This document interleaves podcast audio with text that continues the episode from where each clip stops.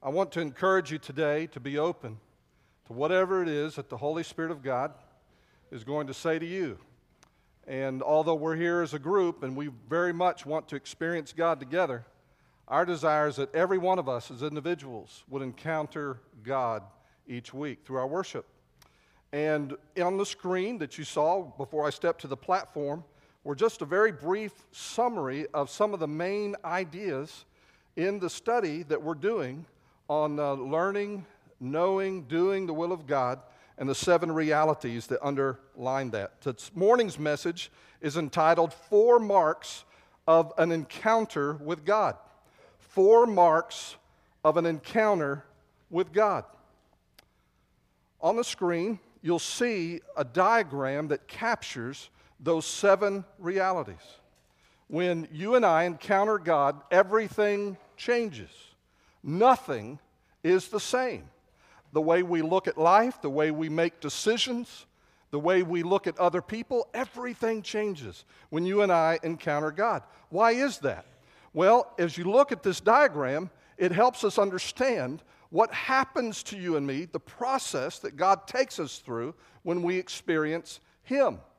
And I'm not going to go through each of those seven points this morning, but I just wanted you to see the diagram. And as you move through that diagram, you see it at the very beginning God's work. And we're going to study that next week. Uh, the week after that, we're going to look at the second point and then the third point. Now, on Sunday nights, you have the opportunity to take each of these and go deeper. And so we've been encouraging you for several weeks to participate in the Sunday night discussions that Mike Ship is going to lead us through on Sunday evenings. There's a book that goes with that if you want to get it. You don't have to have it, but it'll, it'll help you go deeper in this area of knowing and doing God's will and in that way experiencing God. Now, you see that big arrow that moves from the left side of the screen to the right. You know, ideally, you and I would go from number one to number seven all the time. We wouldn't need two, three, four, five, and six. We wouldn't need all that stuff. We would recognize what God is doing. We would say yes to whatever He asks us to do, and we would begin to experience God all the time. Now, that's the ideal. That's the way it ought always to be. But you and I both know there's so much that we haven't learned yet. There's so many things about God that I still have to learn. There are things that I have made up my mind about that may not be true.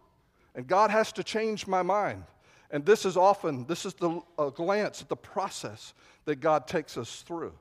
This morning, I want us to look at what happens on the other side of that big arrow. In other words, when you and I encounter God and we begin to experience God on a regular basis, what is that like? What is happening when you and I encounter God? And so we're looking at four marks of an encounter with God. And it affects us as individuals this way. And when God encounters us as a church, we see the whole church affected in the very same way. Before I begin, would you pray with me? Our Father, we are grateful to you for gathering us together for your purposes this morning. And Father, we praise your name for being a God who acts in our world that you are not, like some people teach, a distant, faraway God who is not interested in us and who doesn't care what we're doing as long as we act right. Father, reveal to us so much more about who you are, not only this morning, but in the coming weeks. And as we get to see you as you are, as we begin to understand who you are and who we are in relationship to you, Father, our heart cry is that you would turn our hearts to you that we would fall in love with you all over again, for some of us, for maybe for the very first time. That we would discover that you have set before us not just a better way of life, but the only way to live. May that be our discovery. May that be our journey together as a church. And for the individual person who's here today who may not know Jesus, I pray today, Lord, you would reveal yourself to that dear one. And we ask it in Jesus' name. Amen. I am encountering God in my life or in my church when? I want to encourage you to take your Bibles and turn to Acts chapter 10. In just a few moments, we'll be reading there. And this is an experience from the life of Peter, and it's going to help us understand what it looks like when a person encounters God on a regular basis. What, what is happening? What can we expect to take place? If I go through these eight weeks, if I study if I apply it to my life, and God speaks to me and leads me through this, what is life going to be like? Where is He taking me? Where is He taking our church? I'm encountering God in my life or in my church when, number one, God is initiating what I am doing. God is initiating what I am doing. Frankly, it's taken me most of my life to understand this truth. When I was growing up and a high school student and then later in college, uh, before I became a Christian, I had the mindset of a planner, an organizer, an engineer who, who determines how to get things done. And I even had an attitude about it. Now, don't tell me it can't be done. There's always a way for it to get done. And, uh, and I would try to engineer a solution to whatever problem that I experienced. I had a lot of confidence, way too much confidence. And then when I became a Christian, that didn't go away right away. That's why I said it's taken most of my life to learn this. And I began to think of how to make things happen for God, how to do things for God, how to, if that's what God wants to do, uh, how, can I, how can I make this occur? If He wants to win the world for Christ, if He wants to reach a town for Christ, how can I make that happen? The truth is that God doesn't need me to help Him, and He doesn't need you to help Him. The truth is, He doesn't need me to tell Him what to do. He already knows what He's going to do. Because God has a plan to redeem the world, to set it free, to rescue it from its brokenness. Now, you don't have to look very far to see the brokenness of our world. We live in a nation that's deeply divided, where people are hateful to one another. People can't even talk to one another, can't discuss things with one another. There's no civility, no grace, no kindness, and it's happening on a, on a very large scale. We live in a broken world. God has a plan to rescue that world. God has a plan to redeem that world. And it's not in the White House, it's right here. And God has this plan, and uh, it's been in the heart of God before you were born, before the world was made, before creation happened. In fact, this plan was in the heart of God before there was even time. God's plan has been in his heart from eternity, from the very beginning. And that means that when God's getting ready to do something, he invites us to be a part of his plan. He's not making it up on the spot. He's not trying to figure out what we're going to do tomorrow. He already knows what he's going to do. He already has the plan. And so he's not making it up. That also means that God is always making the first move. He's initiating, he's, he's the one that, that knows what he wants to accomplish, and so those wheels are already turning. His plan is already in motion and has been in motion since before the world was made.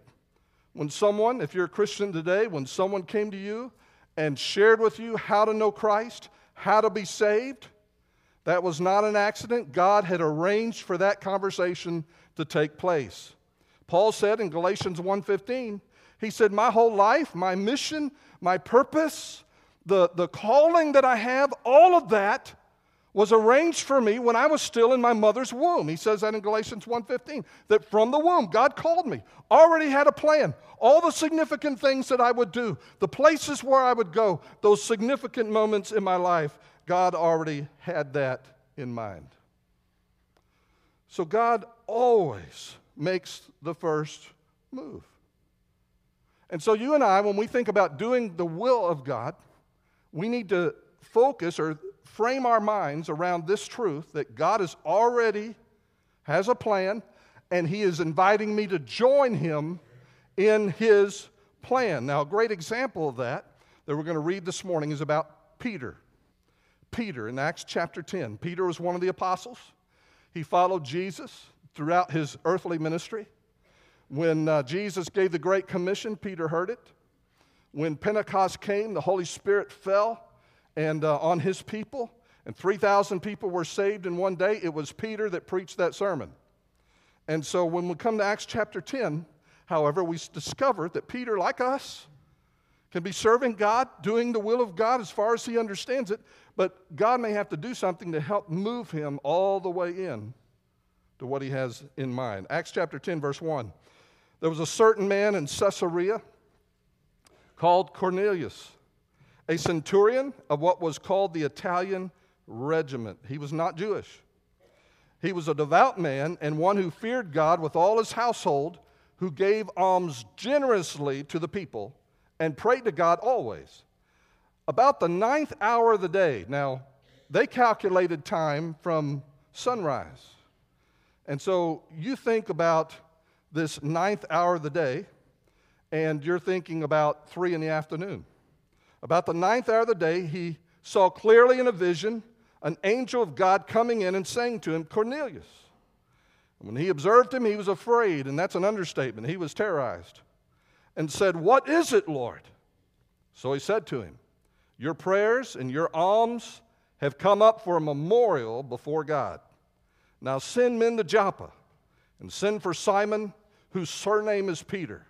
He is lodging with Simon, a tanner, whose house is by the sea. He will tell you what you must do. And when the angel who spoke to him had departed, Cornelius called two of his household servants and a devout soldier from among those who waited on him continually. So when he explained all these things to them, he sent them to Joppa. So God's at work. He's already made the first move. The wheels are already turning. He has a plan for Cornelius, and that involves Peter. Now, Peter's been serving God. Uh, Peter preached the gospel in Samaria. Lots of people came to know Christ. It was like a great crusade. And that was a stretch for someone like Peter because he was fully Jewish. The people in Samaria were partly Jewish, and they were not ethnically the same as the people in Jerusalem, and they believed things a little differently. But he went and preached the gospel to them. And God had used Peter in so many ways. He even had been used to raise a woman from the dead. So this is not a man who's living outside of his understanding of God's will, but he's still missing something. God still has a major work for Peter to do, and he still does not understand it. It's not even on his radar screen, and it involves Gentiles, non Jewish people. So, how is God going to move Peter from where he is, thinking he's, he's doing the will of God? He is. He's serving the Lord, preaching the gospel. He's active in his church. He's doing all the things that you would expect a good guy to do. How is God going to move a good guy to, to being in the very middle of his will? Several years before this. In fact, scholars aren't sure exactly, probably eight to ten years before this. Um, Jesus died on the cross, was raised, and went up into heaven. Jesus gave the Great Commission. He said, Make disciples of all the nations. In uh, Acts 1 8, just before he left, he said that you're going to be my witnesses. When the Holy Spirit comes on you, you're going to be my witnesses. And, and when you are my witness, I'm going to scatter you around, and you're going to be witnesses in Jerusalem, in Judea, in Samaria, and even to the uttermost parts of the earth. Now, then Pentecost came, the Holy Spirit came. And if you'll remember that they began to speak in tongues, not unknown tongues, but in the languages of all the different people who had gathered there in Jerusalem for Pentecost. And so every, every kind of language was being spoken on the day the Holy Spirit came. I'm telling you, that's a big clue. If God says, make disciples of all the nations, if God is saying, I'm going to spread you out to the uttermost parts of the earth, if everybody's speaking different languages, that's a big clue. But eight to ten years later, they still were not reaching Gentiles. They still had not spread out to reach them. And so God is, is at work to do something in Peter's life, and he chose Peter to do it. Disciples are not having a sense of urgency about reaching their world outside their Jewish circle. So, a few miles away, Cornelius was seeking God, and he didn't know how to be saved. And God sends an angel to him. You know, what's really strikes me about this is the angel could have told him the gospel, but the angel didn't, did he? He said, I want you to go get Peter. And you see, that's the way God always works. He, he could have just shared the gospel through angels all over the planet if that's what he wanted to do, but he doesn't want to do it that way. God wants to tell the whole world the gospel through his people, through you and me. And, and he's getting ready to prepare Peter for that. So, this is a setup, y'all. If, if you haven't figured that out, God has set Peter up. It's a big setup. So, the truth is, God also has things for you to do that you may not be fully aware of. God has plans for you that you may not have fully comprehended. In fact, I guarantee you, you have not fully comprehended God's plan for your life. There are things He wants to do in you, there's things He wants to do through you, and it's not even on your radar screen. You and me, just like Peter, we need God to take us through these processes that we're going to be studying in the next few weeks. Let me share a verse with you Ephesians chapter 2, verse 10. This is one of the verses I learned early on as a new Christian. I learned verse 8, I learned verse 9, verse 10. Those really remarkable. Here's what it says Ephesians 2:10. For we are his workmanship, created in Christ Jesus for good works, which God prepared beforehand that we should walk in them. Now, the first thing that strikes me about that is that you and I were made to do the works of God. He says you were created in Christ Jesus for good works. When He saved you, He had things for you to do. He still does.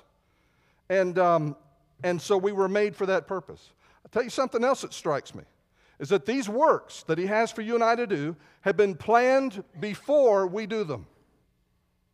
It says, which God prepared beforehand.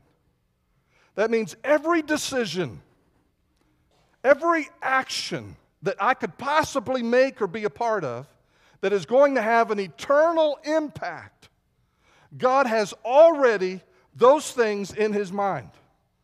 He already, in eternity past, has this on His heart before you were born. So that says to me if God is not in it, if God is not initiating it, if God is not out front leading and I'm following, it will not have an eternal impact and will soon be forgotten. I believe this that right now there are people in Wynne, Arkansas, people in Cross County, Arkansas, just like Cornelius. Right now, as you and I sit here this morning, there are people just like Cornelius. They're seeking God, they have questions about God, and God is preparing us some of us specifically, to go and talk to those Corneliuses. And you say, well, how do you know that, Pastor? Well, Jesus was the one that said that the fields were white for harvest. He didn't say pray for the harvest, he said the harvest is there. He said pray for the laborers to go out into that harvest. Do you believe there's a harvest in Wynne, Arkansas? Do you believe there's a harvest in Cross County? Then you agree with Jesus. And, um, and so he makes the first move. God is opening doors for you and me to go to them. But how's he going to do this? How's he going to open these doors? What we see next is what he has to do to get Peter involved in his mission, the mission of God. What does he have to do? Well, here's the second mark of an encounter with God. Number two, God is interrupting me or my church to involve us in his mission. God is interrupting me or my church to involve us in his mission. Look at verse 9. Acts 10, verse 9. The next day, as they went on their journey and drew near the city, Peter went up on the housetop to pray about the sixth hour. When was that? That'd be around noon, and that'd be about lunchtime. In fact, it says, then he became very hungry. It's about lunchtime, and wanted to eat. But while they made ready, he fell into a trance and saw heaven opened and an object like a great sheet bound at the four corners descending to him and let down to the earth. In it were all kinds of four footed animals of the earth, wild beasts, creeping things, and birds of the air. And a voice came to him Rise, Peter, kill and eat. But Peter said, Not so, Lord. For I have never eaten anything common or unclean. And a voice spoke to him again the second time What God has cleansed, you must not call common. And this was done three times. And the object was taken up into heaven again. Now, God was already at work. I mean, Cornelius has already had this encounter with an angel. These men are already on the way. And, um, and Peter is going to be the guy that is going to be the answer to Cornelius' prayers. God wants to move Peter into the work that he's already doing. But Peter has blinders on. He does not yet care about the thing that God cares about. You see, we're always growing. We want to be conformed because this is God's mission to conform us into the likeness of Jesus. There's one thing that makes Jesus stand out from every other human being is that he always cared about what the Father cared about. And so Peter's not there yet. And there's so much that we don't know. There's so much I don't know. There's so many things that God is still teaching each of us. And so we ought not feel bad about this. In fact, we ought to thank God that He doesn't leave us where we are and that He's going to move us along. So remember, He's serving the Lord. He's a recognized and respected leader in the church. He's not a rascal. He's not a problem. He's not a troublemaker. He's not running from God. He's not in rebellion. And so he's doing everything he thinks he ought to be doing. He thinks he's doing everything that God wants him to do. And so when God, whatever he's going to do, when God gets Peter's attention and moves him out of what he's doing to something else, listen, that is going to feel like a really big interruption. Have you ever felt interrupted by God? Have you ever felt like, God, where did that come from? I wasn't expecting that. What are you doing? What is that about? When God speaks to you and me, He moves us where He wants us. And the more entrenched that I am in what I'm doing and what I'm thinking and, and all that I believe, the more entrenched I am, the more of a disruption it's going to feel like when God speaks and says, Don, I got something else for you to do. So God gets Peter's attention through this encounter. And for Peter, he's a godly man, he has the Holy Spirit, and uh, he responds really, really well. I got to be honest with you, I don't always respond that well. In fact, one of the things we're going to study in the next few weeks is that when God makes his will plain to you and me, when he reveals this thing, it creates in us sometimes what's called a crisis of belief. I know in this moment that this is what God wants. And, and do I believe God enough? Do I trust God enough to do this thing? And it's a crisis. Am I going to step up or am I going to step back? Am I going to do the thing God's calling me to do, or am I going to say, No, God, not this time. I would rather do something else? And you and I have studied, we have seen examples in Scripture of this. We have seen an entire nation of people wander 40 years in the wilderness because they step back. They said, God, we don't want to go in the promised land. It's too, too scary. I don't want to go there. And this happens to nations, it happens to individuals, it happens to churches. Do I understand that this is going to create a disruption in my heart? And it's going to create what we're going to call crisis of belief. And I'm going to have to make a decision. And it's a serious decision. It's a major decision when it comes. And so God gets Peter's attention, and he's teaching Peter, frankly, that he cares for all people, not just Jewish people. That God cares for all people, not just church people. He cares for everyone in Wynne, Arkansas, not just a few people in Wynne, Arkansas. And so he's, he's getting that message across. There's a third mark of an encounter with God. Number three. When we encounter God, we discover that God is instructing me as I join Him in His mission. God is instructing me as I join Him in His mission. Look at verse 17. Now, while Peter wondered within himself what this vision which he had seen meant, behold, the men who had been sent from Cornelius had made inquiry for Simon's house and stood before the gate. And they called and asked where, whether Simon, whose surname was Peter, was lodging there.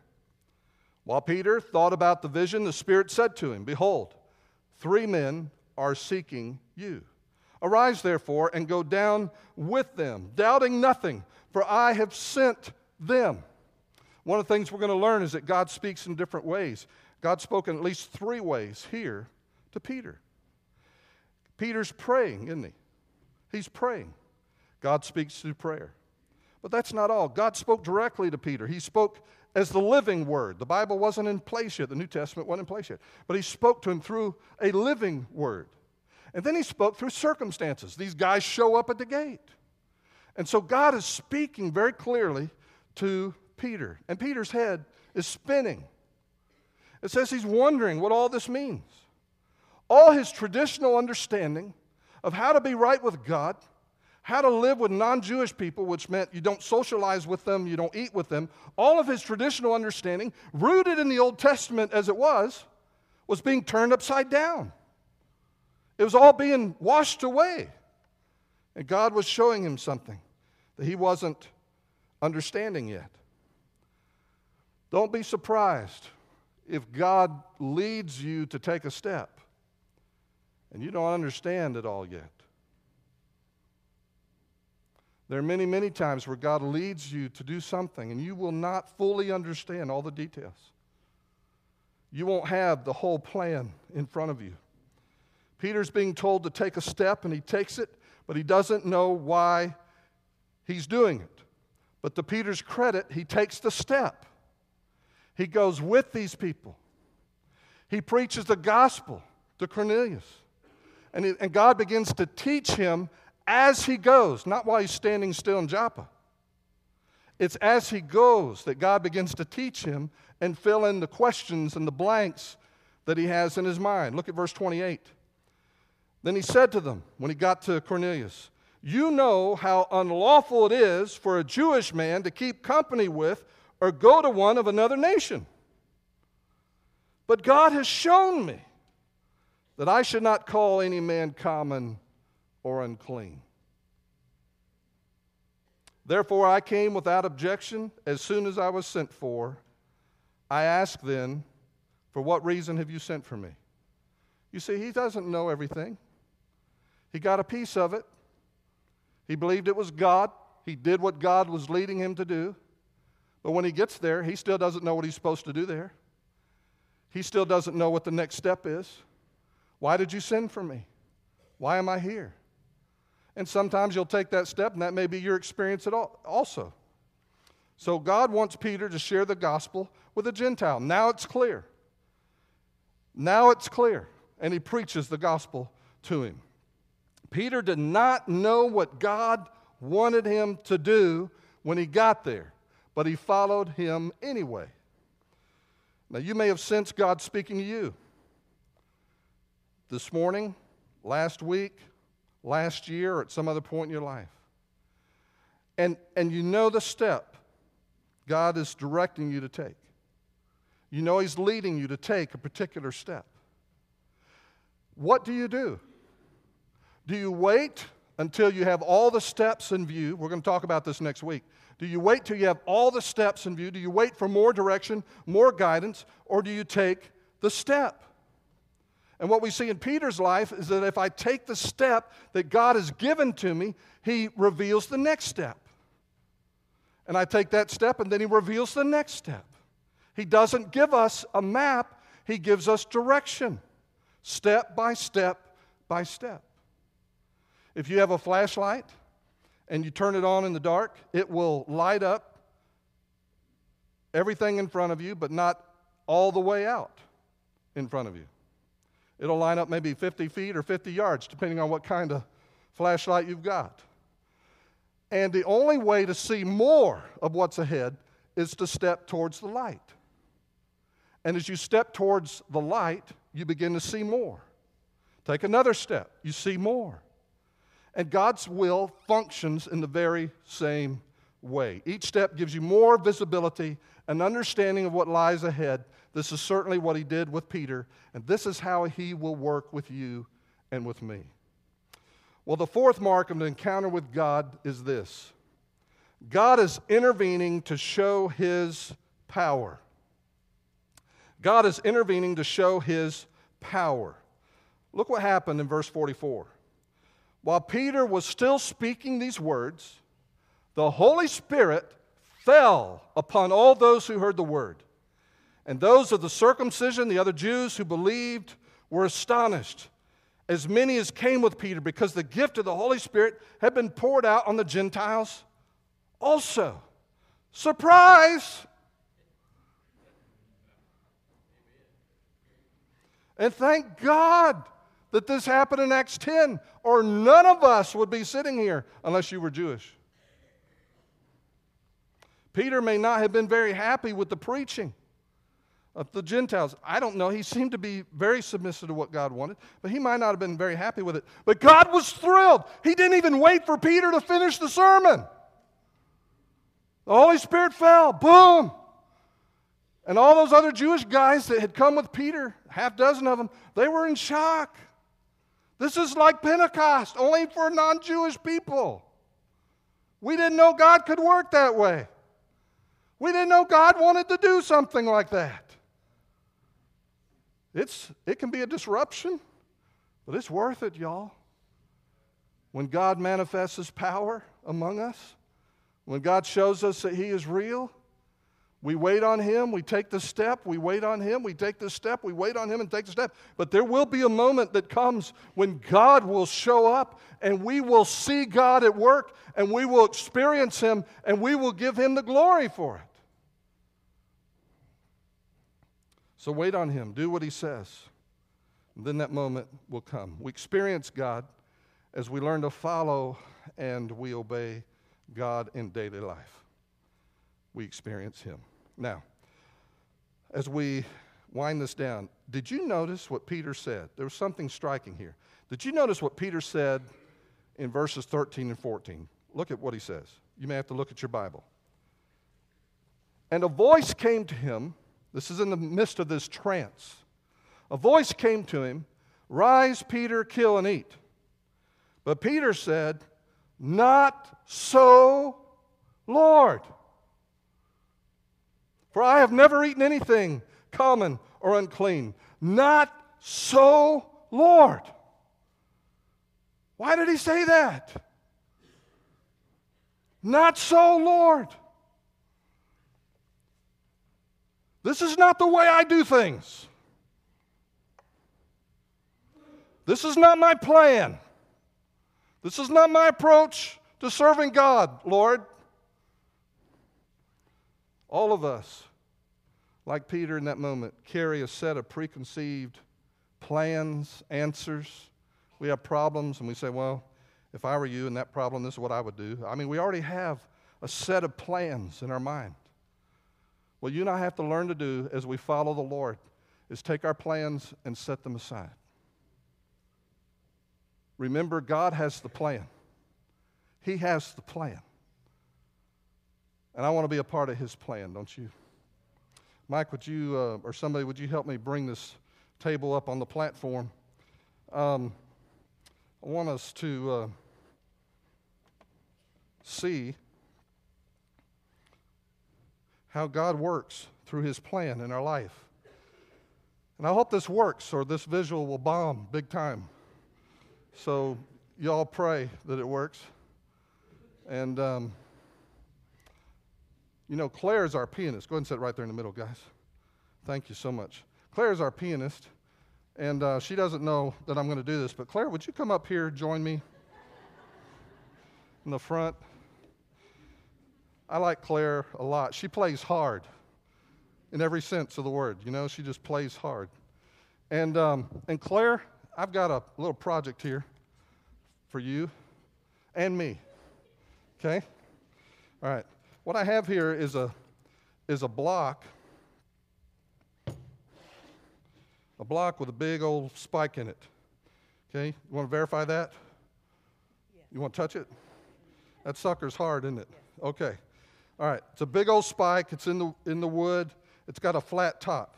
What I want you to do is develop a plan. Okay?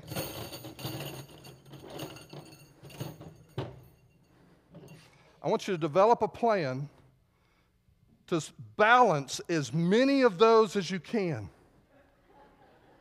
on the head of that nail without touching the wood, touching the table. I mean, that's, you know, just balance only on the head of the nail. This is not a trick. You don't do it like this. That won't work either. But just on the head of the nail, come up with a plan how to balance as many of those as you can on there. And I'm going to give you 30 seconds to do it. Okay? 30 seconds to do it. Okay? Have you worked out a plan? You got a plan? Okay, let's put a timer up on the screen. Are we ready? All right. Hey, back it up, back it up. Are you ready, Claire? Okay, let's start over. 30 seconds. There we go. Go.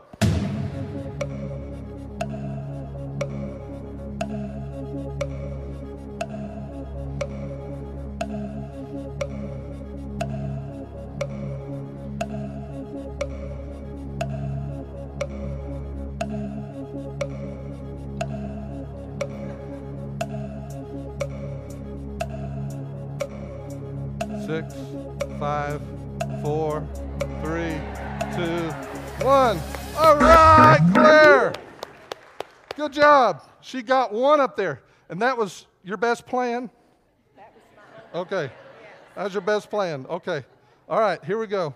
Well, Claire, what if I told you I could do all of these in 30 seconds? Balance all of these on the head of that nail. Would you like to see that? Oh, Let me get my breath. It's kind of, this is the part where I'm really nervous. Okay? All right, go ahead and start the timer.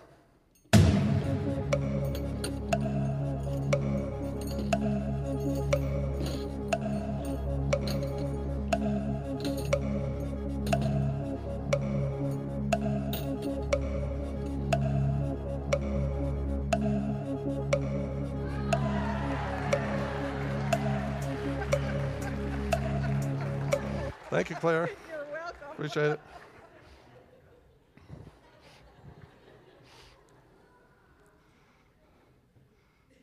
God's plan is so much better than our plan because He knows stuff that we don't know. I, I, I saw that somewhere. I didn't think of that. Your pastor's not that smart. I trust, believe me. Most of you know that already. But, but God already knows everything that you're going to encounter, everything that's happening in your life, everything that you're going to experience when you take a step as He leads you to take that step. If we, if we try to apply our plan to it, we get discouraged really fast. Our plan has a bunch of steps. God's plan usually says, take this step, and then this step, and then this step, but not all at once. And you and I get discouraged because I look at it much the way Claire probably looked at it. I look at it and say, there is no way that I'm going to balance more than one on top of that nail. But God has a way, and if you and I would trust that God's plan formed in eternity, formed in his heart, much grander, much greater, much more powerful, much more of a lasting impact than anything I can come up with. Listen, I'm ready to throw my plans under the bus, aren't you? It's worth it. It's better. Here's the bottom line for this morning. The bottom line Am I ready to release my plans in order to experience Him? Am I ready to release my plans in order to experience Him? Next week, we're going to look at the life of Abraham. When God called Abraham, God specifically told Abraham, I want you to leave your country, I want you to leave your family, I want you to leave your father's house, all your relatives.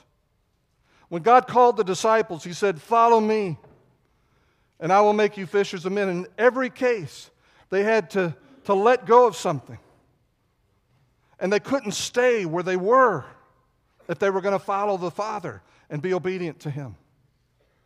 This morning, He offers to us an entirely different approach to life that is really life.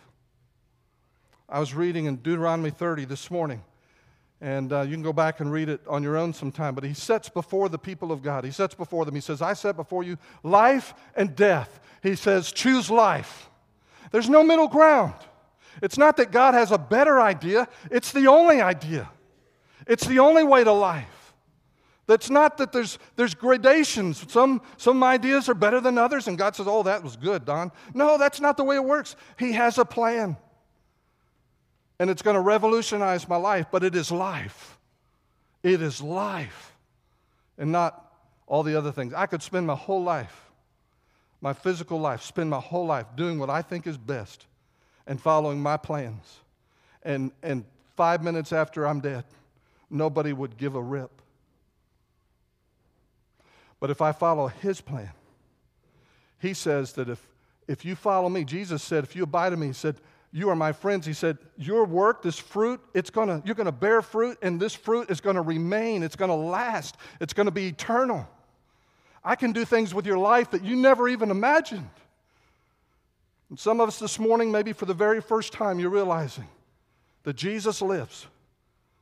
And you think, I am so messed up. I've made so many wrong decisions. I have blown it. I have, I have sinned. I have hurt so many people. I've hurt myself. And I have completely rebelled against God. He's not interested in me. You couldn't be more wrong. The Father died on the, sent Jesus to die on the cross to carry away everything in your life that was offensive to the Father. Everything. Everything.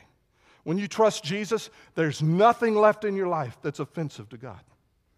And he also sent Jesus that when he was raised from the dead, his Holy Spirit could be poured out, sent to live inside his people. And when you trust Jesus, that Holy Spirit, he comes to live inside you.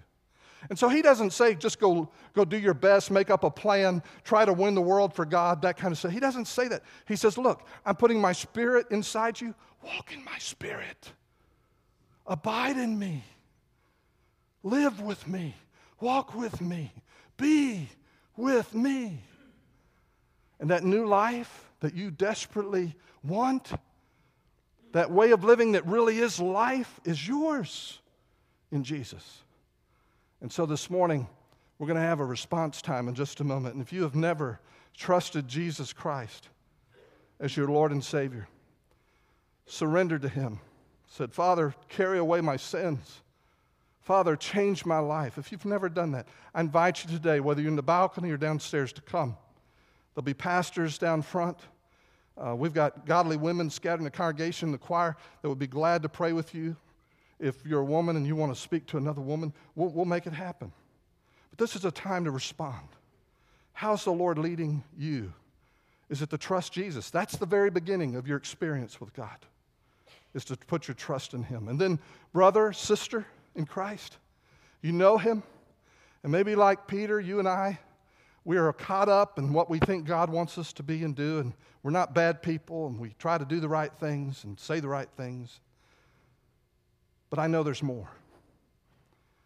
And as we start today and as we go through these eight weeks, you're beginning to realize hey, there is more. And God wants to use you in eternal ways, ways that will change your life and others for all eternity. Do you want to be a part of that? I invite you this morning to choose life. To choose life. To choose life.